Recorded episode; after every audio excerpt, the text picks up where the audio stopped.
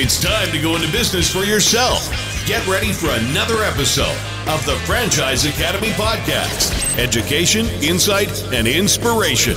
Here's your host, small business and franchise expert, Tom Scarda. Welcome to another episode of the Franchise Academy. I'm Tom Scarda, the host and your guide through the franchise industry. Today we have a bit of a different podcast for you. I have a great author and, and a friend, Dr. Joni Mitt uh, Carley, who is the author of The uh, Alchemy of Power Mastering the Invisible Factors of Leadership. And if you are in franchising, this is something you need to pay attention to. This has a lot to do with culture and how the culture of an organization runs. So whether it's a franchise unit or the entire entire franchise company, Dr. Carley has some insights that I'm sure you probably never heard before, and it, just absolutely, absolutely fascinating. So, Dr. Carley is the author of The Alchemy of Power Mastering the Invisible Factors of Leadership. She advises and, and consults with businesses, nonprofits, government leaders, and also writes and speaks about value driven leadership and cultural development. She holds a doctorate in the reinvention of work and is a United Nations consultant. Dr. Joni works with private and public sector leaders who want to do well and do good. Her leadership advisory services and cultural transformation articles and her talks are geared towards a robust quadruple bottom line. So it's interesting. It's all about prosperity, people, planet, partnerships, and peace. So, Doctor, are you there? I'm here. Hi, it's great to be here. This is so cool. So, um, I just got to shout out to um, Steve Harrison and the folks at Quantum Leap in Philadelphia, who um, sort of, in a way, put us together, unbeknownst to us, until we found each other on another podcast uh, on a roundtable. And uh, as soon as I heard um, Joni speaking, I was like, wait a second, this lady's speaking Steve Harris type language. So um, Steve Harris is a great, great PR guy and just a great guy in general. Yeah. Um, and and you're you're based right near their offices in Philly, is that right? I am just outside of Philadelphia. Yeah. Very very cool. So you have um, two books, is that right? I do. Um, I have a chapter in a book with Deepak Chopra and Jack Canfield called Stepping Stones to Success. And uh, the book that I have out more recently is called The Alchemy of Power Mastering the Invisible Factors of Leadership. So that book looks at the invisible factors of leadership. What does that mean? Can you tell me like what the factors are? What, what yeah, yeah. So think about it like an iceberg, right? Like 10% of the iceberg you can see. 90% of it is below the water. And that really determines how much and how well what stands above the water is going to be there. So if you think about it in terms of a business, the strategy, the production, you know, all of that is the top 10% of the iceberg what's really grounding it and, and holding it in place are the values, the culture, the consciousness that's going on. And we know more and more about this level that we used to kind of toss aside as woo woo and fluffy stuff. But I have a chapter in my book called The Fluffy Myth because uh, we, we've been taught that all that stuff is inconsequential, fluffy stuff. There's, there's no data that backs that up anywhere and there's just tons and tons of data. So a lot of it's in my book, but um, I have a lot of references at the back of it. Um, there is so much data that backs up that what Steven Pinker said culture eats strategy for breakfast. And if you think about it like the culture in a lab dish, right? You really don't see all that's in that culture, but it'll grow some things and it won't grow others. Mm-hmm. So, you know, like if you want to grow bacteria, well, it's going to grow some bacteria, but it's not going to grow other bacteria because culture doesn't isn't isn't put together to support other bacterial growth. Same thing in a company. If you want to produce, or even a whole country, like if whatever results you want to produce, you've got to have the cultural soil that's actually going to nourish and grow that. So you want profits, you want people getting along, you want coherence, you want uh, consistency across, uh, in, in the case of franchising, across uh, different outlets, then uh, you need to manage these deeper, more invisible factors. And one of the way we break those down is with values, which is another invisible factor. Values are the building blocks of culture.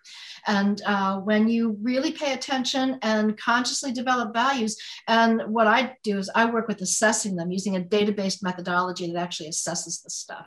And so you get real clear numbers on, on how you're doing on seven levels of culture and where you want to go, where the blind spots might be, where the strengths are, where the growing edges are.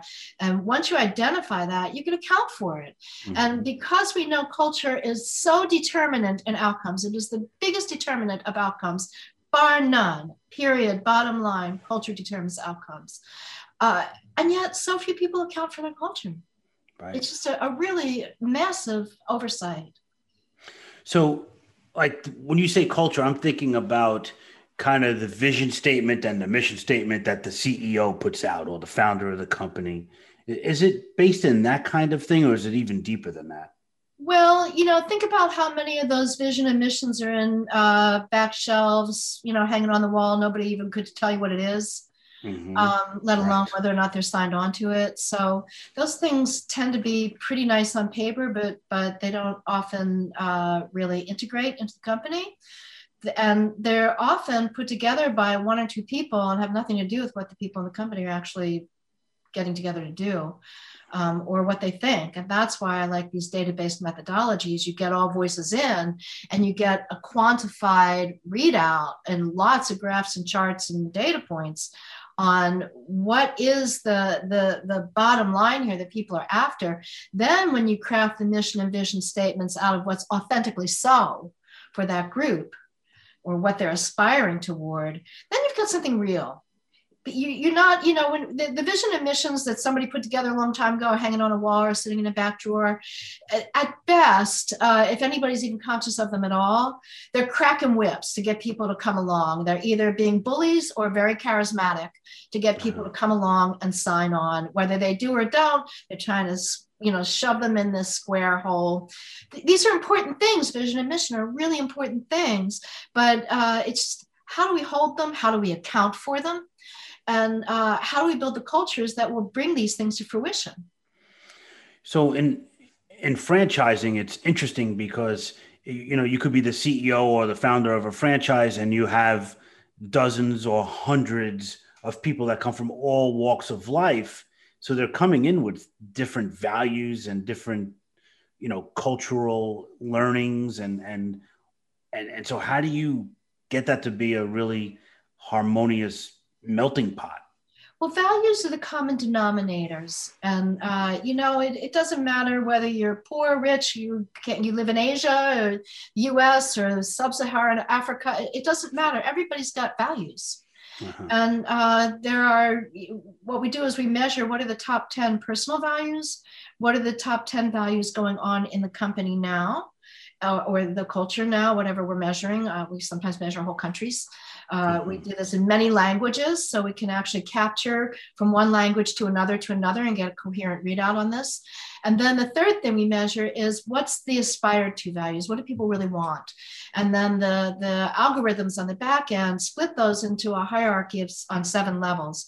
The bottom level, sort of like Maslow's hierarchy of needs, the bottom mm-hmm. level is is there a profit? Are the lights on? Are people safe? You know, are, are, are things happening, you know, generally uh, healthy? and then you go more into relationships and you go into are is there transformation happening? Or is there kind of a growing edge? Or is this company looking at itself and, and moving forward? And at the very highest level you have greatest good you know contribution.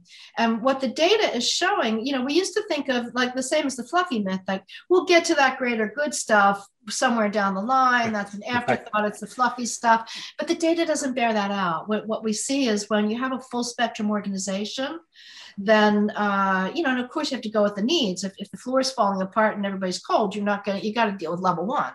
But you know, there's no profits. But but still, and if you don't have that eye on on this more full spectrum uh, development, then you're probably cutting yourself off at the knees. Even though it feels like a luxury to go for these other things, uh, that's just not bearing out in in uh, studies.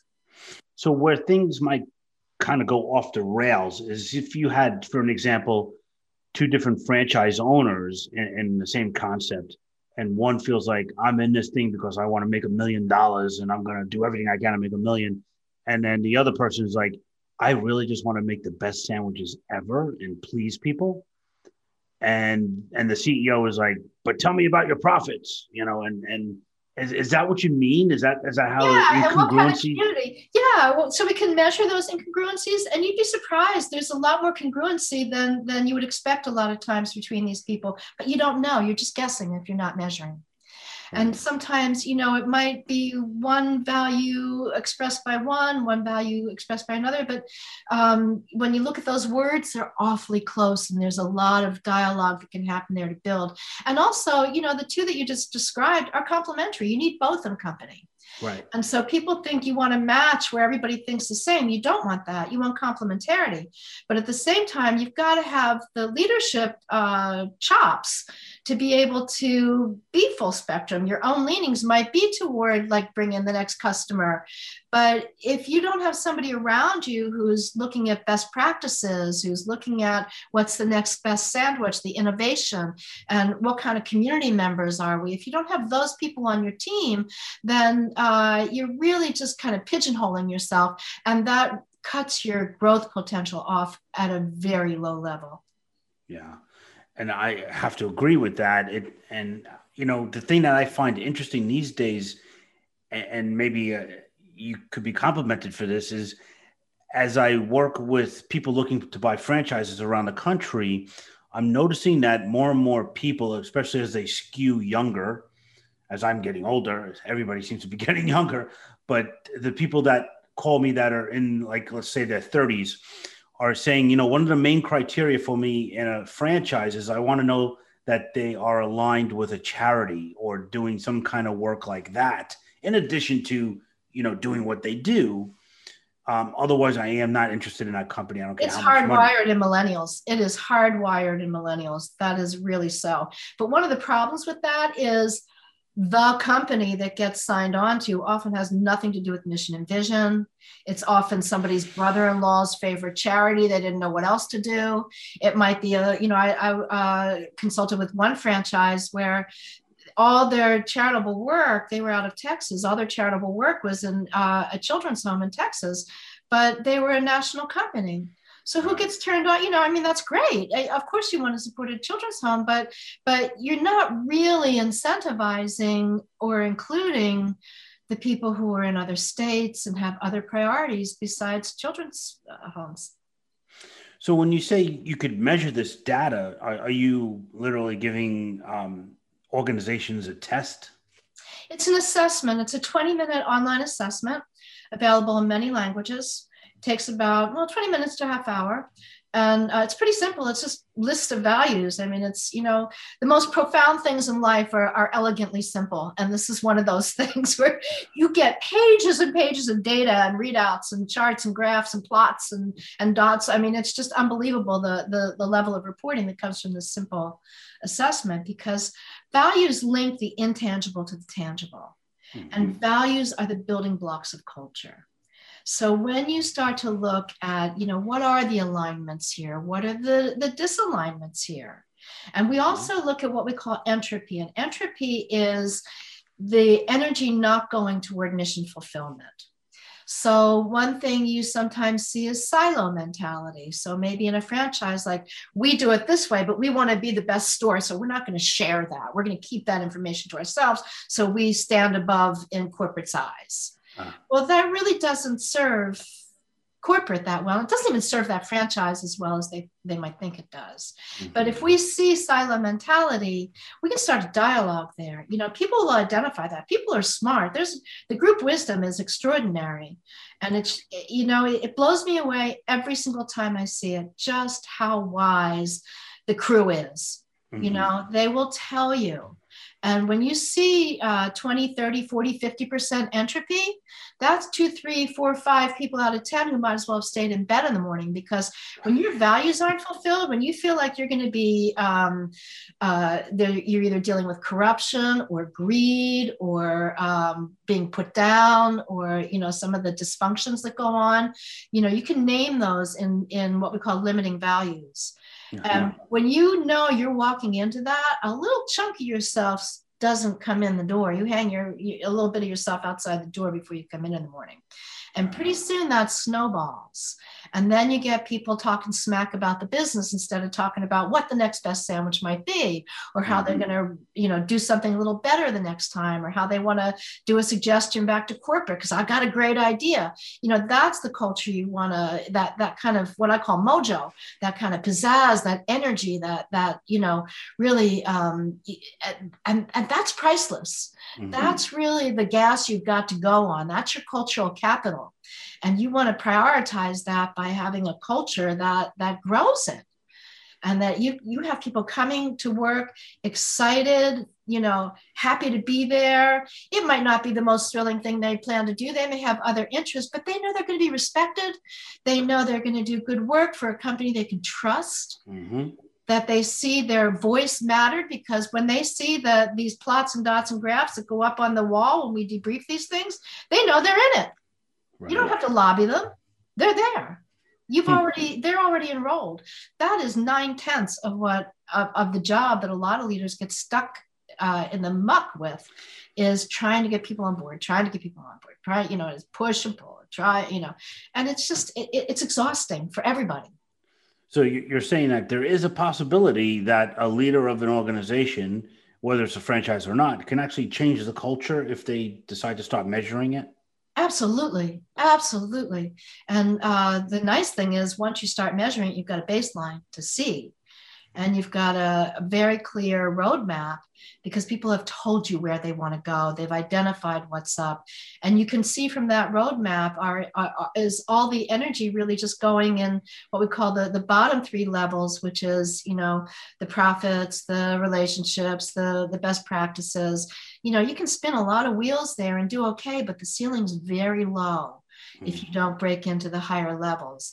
And so you can see, and, and the group wisdom always wants to go there. It's just shocking. I always expect the group to kind of where they want to go in the third column of, of uh, their aspirations for the company to match who they are as people. Like you would think, like, I want this company to be more like me, right?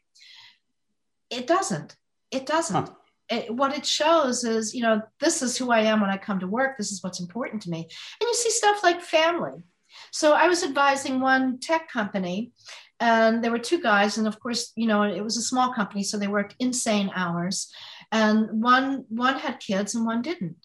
And you know, the one had family values out there. He just wanted to get to his daughter's dance rehearsals, he, recitals. He wasn't trying to screw the other guy, but the other guy kept feeling screwed and all he wanted to do was get to ball games you know and once they had that conversation it was no longer a thing uh. was no longer dysfunction between them.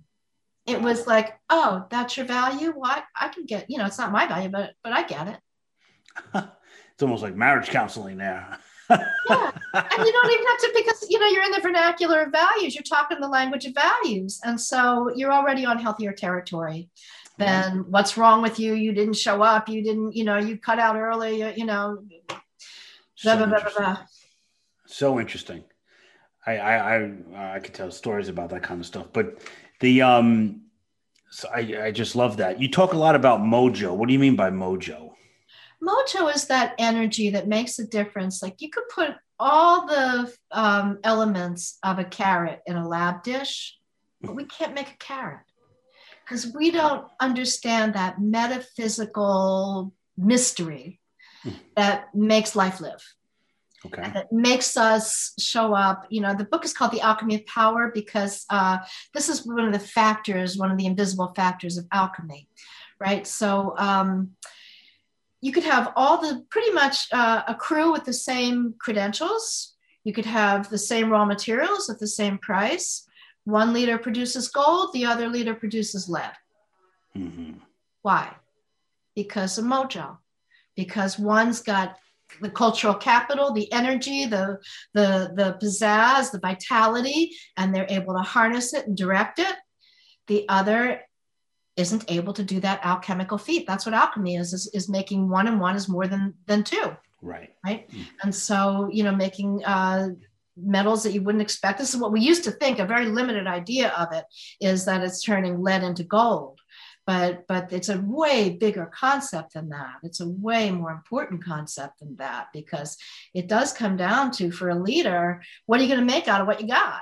And if you don't measure your cultural capital if you're not accounting for your cultural capital by by assessing it then you're just guessing. You're working off conjecture and a, a, a wish and a prayer you know? It's very very true. And the thing i think that's a little bit better about franchising is typically the franchisees are in they bought into this franchise and they're all working together to build equity in that brand. Uh, so it becomes a national brand name thereby increasing the value of the franchise and then their profits ultimately and, and then to sell it even better. So I think that there's probably more of that than it would be in a corporate America type situation where people go, people are like politicking for certain positions in, in the hierarchy. The problem is people don't always even know what the brand is. Everybody has their own idea of what the brand is. And that's really where these assessments are so helpful is they put real words behind it. PR people love them because they give them real words that are true. Mm. They're not That's just, interesting. Yeah. Yeah, I, I like that. I mean, in the first franchise I was in, it, it was like that. It was Maui Wowie um, smoothies, but it was actually everybody thought it was Maui Wowie Hawaiian because we had this Hawaiian theme, and and people would ask, what you know, do you sell pineapples? Like, what do you sell? and um, it was just interesting that that's what's coming to mind for me. But I, I think that it also takes a great leader to say, I don't know what I don't know about culture and the culture in my own company, you know, can you help me? Plus, culture and brand are both things that you want to evolve over time, right? You never want those to stay stagnant. You want them to, mm-hmm. to you know, be constantly kind of reinvigorating, reinventing, you know. And so, if you're not, if you don't really know what it is to begin with, then how are you going to stay on top of how it gets reinvented? And especially with franchising, because you got all these people have their ideas of what the new invention ought to be, and they're all going like, you know, you're trying to herd cats. Right. That's true. So true. I want to I want to learn or I want you to share a little bit more about your your work on the outside with like um, the United Nations as an example. What what what uh, tell tell us more about that. So uh, I, I, still do uh, the same uh, type of work, which is uh, values driven leadership and cultural development. And uh, just culture has a much broader term there at the UN because we're talking about world culture. I work a lot on global citizenship and uh, the idea that every being deserves to go to bed safe, fed, and warm. Mm. And so, how do we build a world that, to do that? And it comes down to, you know, leaders do that, whether they're leader of a, of a nonprofit, of a governmental, or, or of a corporate organization. And now corporate and nonprofit are getting a lot closer together than they used to be. There isn't as big of a dividing line as there used to be. To your point earlier about millennials, they're, they, they're not going to be there if you don't realize that, that it needs to be, there needs to be some social responsibility built into the DNA. Mm-hmm.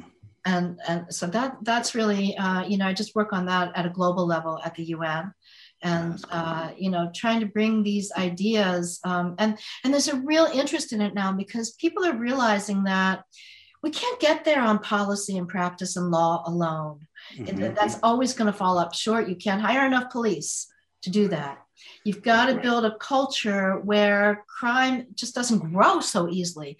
Crime isn't, people don't find the necessity to steal. I stayed with a tribe of headhunters in the jungle, in the Amazon jungle. They had no stealing and no lying. And it wasn't because they got in trouble if they did it, there, there wasn't anything punitive about it. It just, it didn't arise for them because the culture just didn't accommodate it. Hmm. So interesting. And and so since you brought it up, I gotta I gotta ask you to tell the story about that and you were telling it on the um, the podcast that you and I were on together uh, last week um, about the headhunters and and the way they war or fight each other. Can you? Yeah, this is really interesting, and you know, kind of brings back to to uh, looking at what we what we assume is real whether it's a small culture, a big culture, an indigenous culture in the in the middle of the jungle, you know, kind of like our, our culture is the way things are around here. What do we think is real? Right? Mm-hmm. So um, it depends on who you ask, but uh, so they no longer headhunt. Um, but you know, depends on who you ask.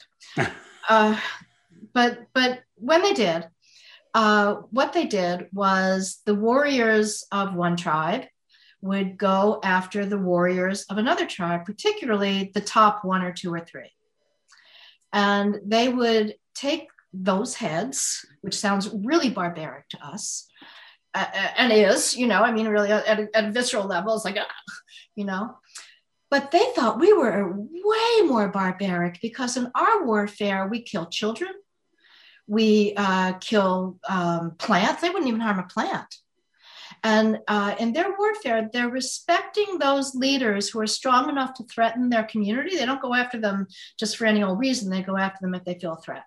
So um, if they feel like they're strong enough to threaten their community, they have deep respect, kind of like the uh, the samurai you know um, the, some and i go into the warrior archetype in my book about um, you know when when you uh, really go into these deeper aspects of what a warrior is then there's there's respect for the power. And that's what this is all about is the power. And so the the uh, warrior who you know claimed that head there's a whole spiritual ritual that goes on about these these uh, collected heads and you know all of that. So i mean it sounds crazy to us but at the same time you have to look at from their perspective that you've got um, my, you know you've got kids hungry in a culture while the culture pays for military machines. That's unthinkable to them. Right. You've got uh, wounded warriors who are wounded uh, so deeply psychologically that they come back and create crimes. And uh, they don't have that because the that noble warrior uh, understanding is so deeply ingrained. And uh, you know some cultures have a transition period between war and, and entering the home again. Uh, you know they they they bring that nobility through. And so before the warrior comes back into the community they know that they're whole that they're healed that whatever trauma they've, experienced has has been managed so that they when they get in bed with their wives they're strong and and um, peaceful beings. And mm-hmm. and you know as as, as uh, crazy as uh, and and the Shuar um, who I stayed with they're they're very isolated very isolated. Uh, I got there in a dugout canoe and jungle boots up to my knees that I had to keep dumping the mud out of. Um, um, you know that they uh, when when Ecuador gets in a war they go into the jungle and bring the Shuar out because the Shuar are honest they they take care of the whole team. They don't do any kind of gratuitous violence.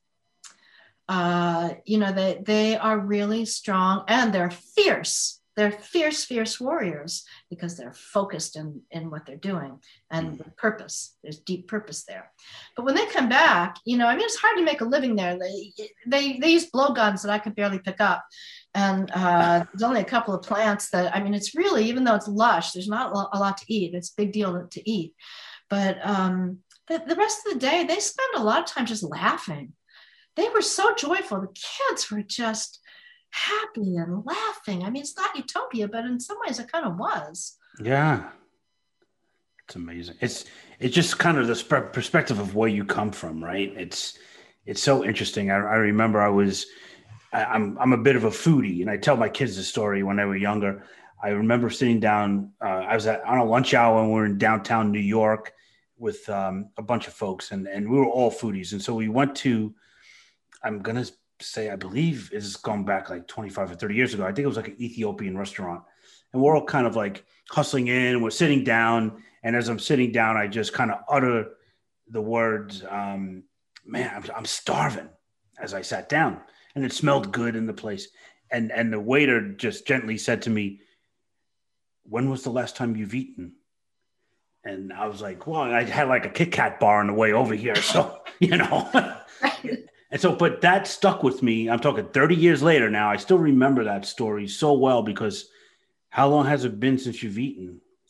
You and know? think about it in terms of a franchise and continuity and coherence. Hmm. You know, you get someone in Africa, you get someone in Asia, you get someone from from you know Appalachia compared to New York City, and uh, they really bring. We all bring our. We're all acculturated. You know, yeah. we're like fish in water.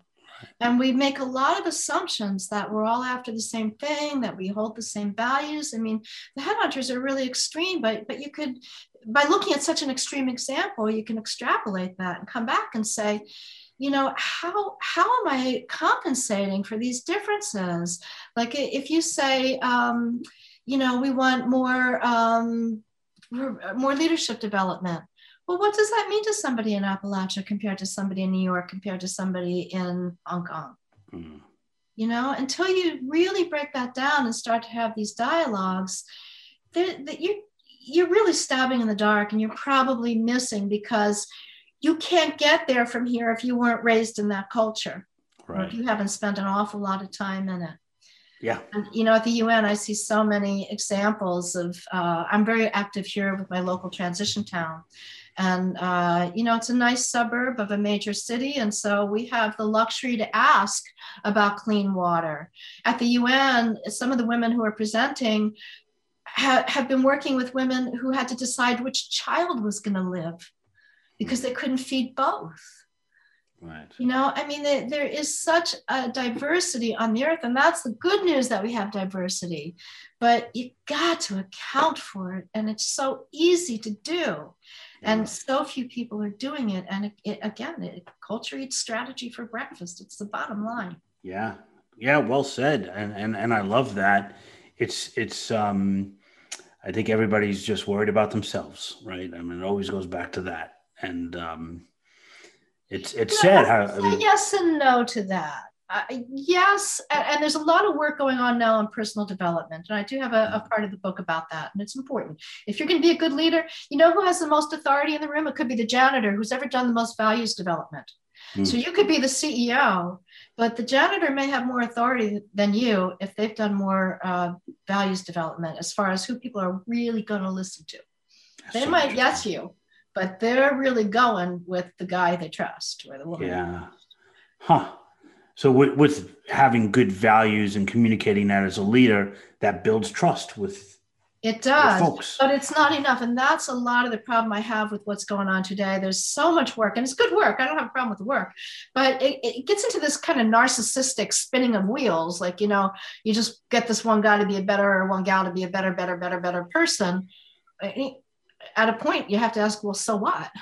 Mm. And you know, the so what has to be bigger. There has to be purpose. There has to be alignment of purpose. There has to be coherence in that purpose. There has right. to be, you know, something bigger. Like, what are you going to apply that to? And then as you do it, it becomes cyclical. As, as you grow into, you know, more than you thought you could be, that circles back around. Now you got to grow who you are as a person. So it's a never-ending thing, but people really stagnate at that I'm going to develop myself level. Mm-hmm. critical level. A lot of people don't ever get there, which is even worse. But uh, but stagnating there can be just as big of a problem because people people people with the best of intentions start looking egotistical and, and it's not really their motive or what's really going on, but that's how they appear because they haven't stretched the, the rubber band into the a fuller spectrum of leadership. Mm. So interesting. I just I'm thinking about again when I'm talking to people from around the country that want to buy a franchise. Like I'm thinking, you know, you want a business that makes a lot of money. I mean, why wouldn't you? And that's coming from my cultural perspective. And sometimes people like, I, yeah, that doesn't matter to me. But what are they doing to help the community where they operate? And I'm like, oh yeah, that makes sense. so yeah. You, well, you know, the you, good news is if they were thinking about the community, they're going to be making more money. And that's right. So that's that's the beautiful thing about it. And so um, I just love this time together. We have to do some more stuff, Joni, and and it's just a, an honor to have you. How can people get in touch with you? They can go to my website, jonicarley.com, J O N I C A R L E Y.com, J O N I C A R L E Y.com. And on there, I've got a free download of four chapters of, of the book with Deepak Chopra and Jack Canfield. And uh, you can go to Amazon and look for my book, The Alchemy of Power. Uh, and uh, I'd love to talk with you. There's a link on there to make a 20 minute call to just talk about how I might serve you. Yeah. Well, thank you, Doctor. This is really uh, just absolutely amazing. And Dr. Joni Carley's information will be on my website, thefranchiseacademy.com. So you could pick it up there if you didn't catch it, if you're driving in your car right now listening to this podcast. But um, I want to just say many blessings to you, Joni. Just really great to uh, have you on this podcast. Many blessings to you too. Thank, Thank you. Thank you. We'll talk soon. Look forward to it. This has been another episode of the Franchise Academy Podcast. For more info, go to our website, thefranchiseacademypodcast.com. Remember to subscribe to Tom Scarda's YouTube channel for educational videos on franchising, education, insight, and inspiration.